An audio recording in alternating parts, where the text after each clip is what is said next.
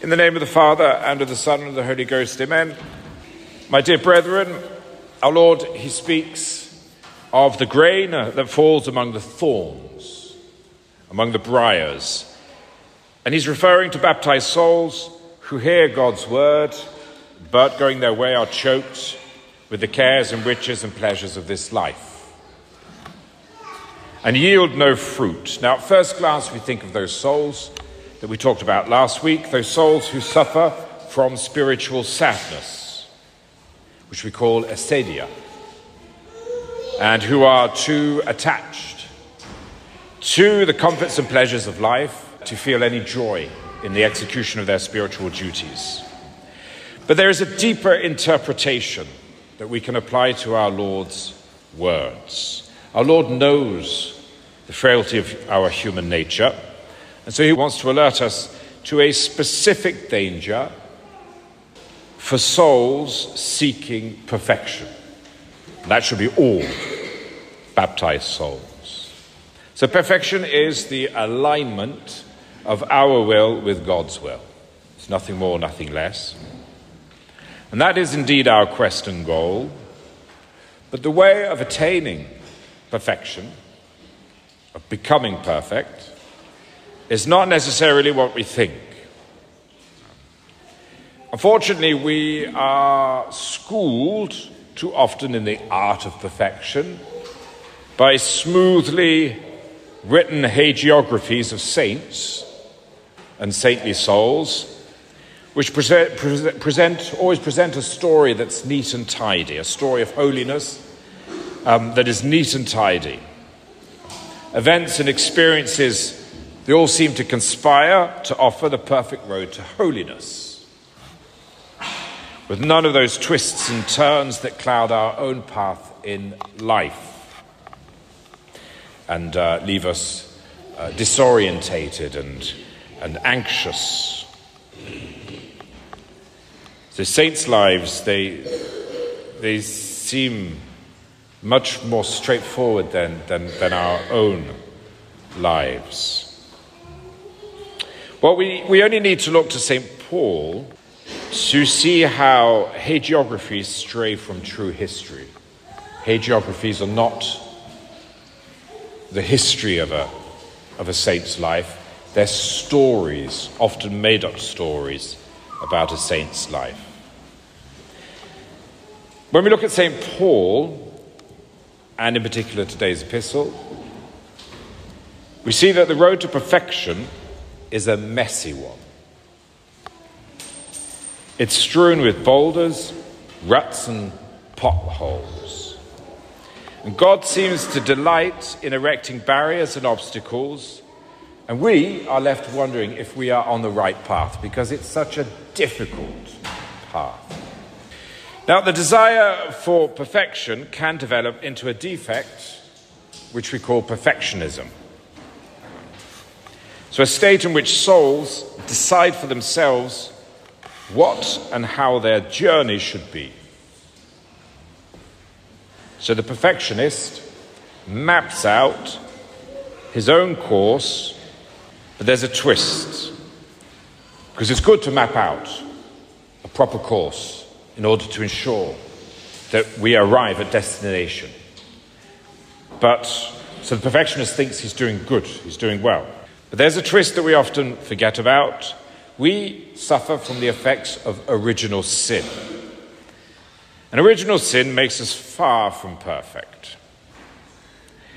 And we all, and the perfectionist included, secretly, subconsciously, tries to balance spiritual progress with convenience, comfort, and the satisfaction of concrete and tangible headway. So, people are, so many people are sad because they feel they are not progressing in their journey to God. And the confessor will always tell them, Why do you seek to feel your progress? Do you want to enjoy your progress? Is this about you or is it about God? The perfectionist hopes to be able to enjoy their journey to God in the sure knowledge that they are well on their way, that they're walking in the right direction, they're doing everything right.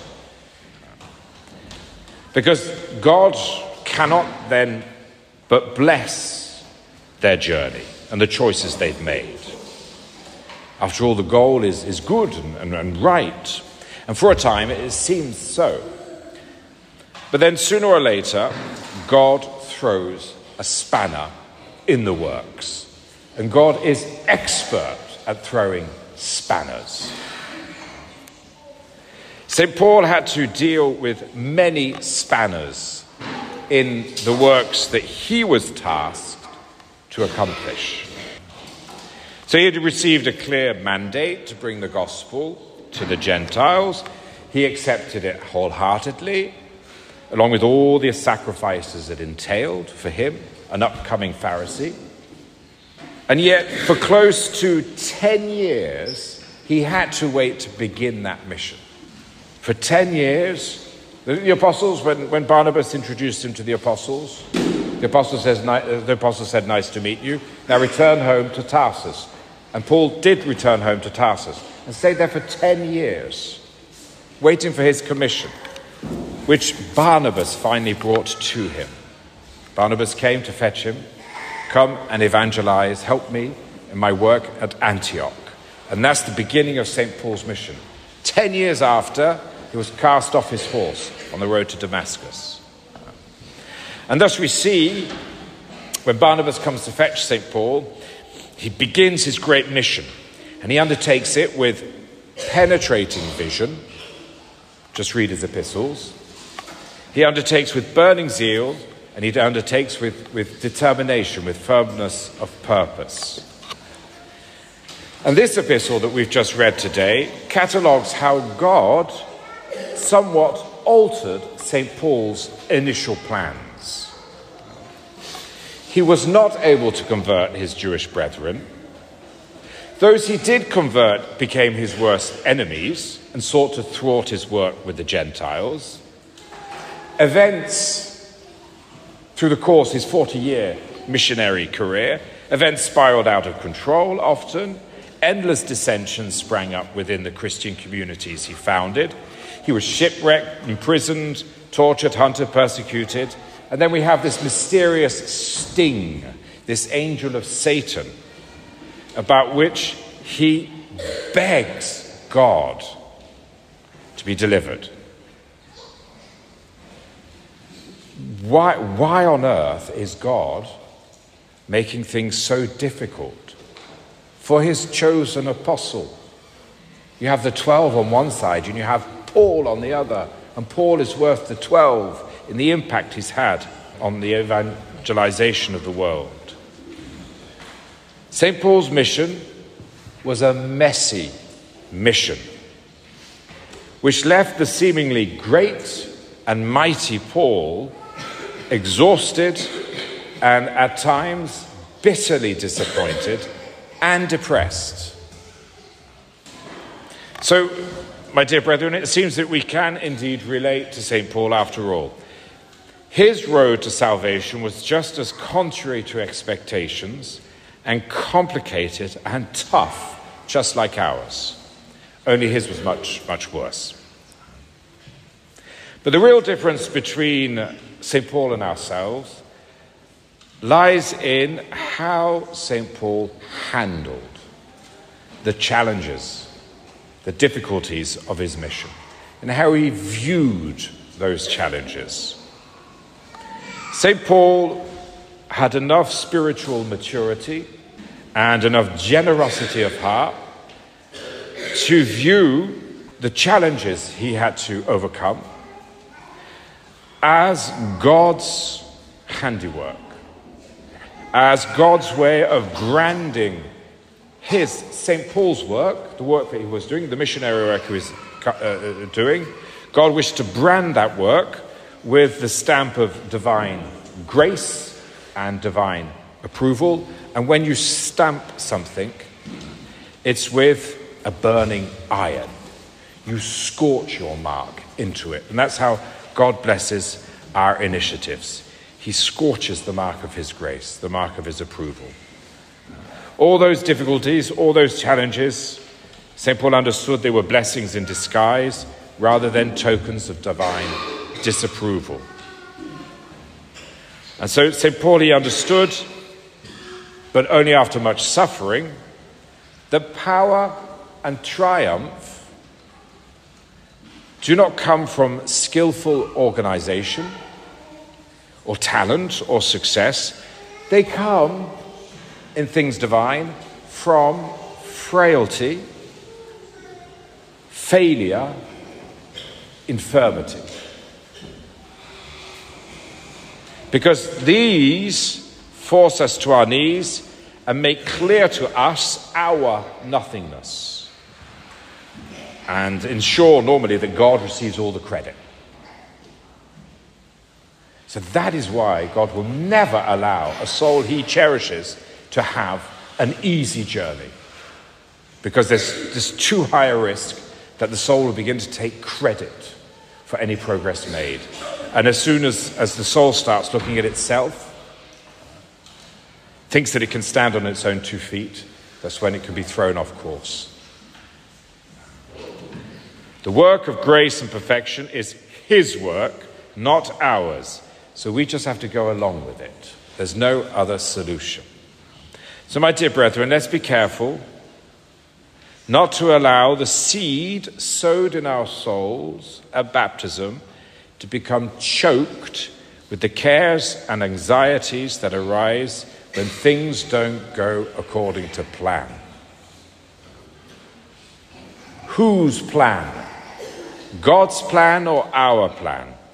God always follows his plan.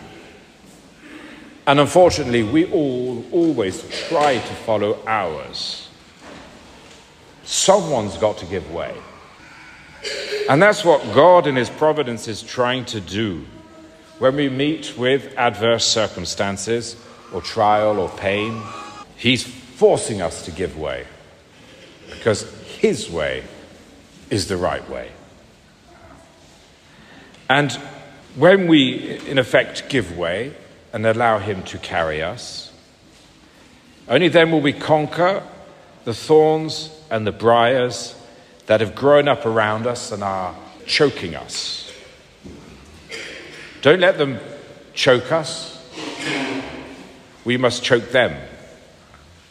We must embrace them in the sense that we must be accepting of the difficulties that Providence allows on our path. And, and then the thorns and the briars, they will flower into fruits of holiness because thorns and briars force the seed to push for deeper roots in order to survive and carry on regardless of what comes. There are too many stunted souls, and that's what the, the, the gospel refers to. The seed that has that never reaches maturity. God wants us to reach maturity so he wants us to become vigorous, he wants the word to become a vigorous plant in the soul. And that's why the going is tough.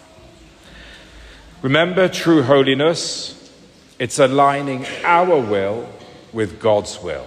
That's perfection. It's not sentiment, it's not ease in prayer, it's not goodwill to neighbor, all that comes later.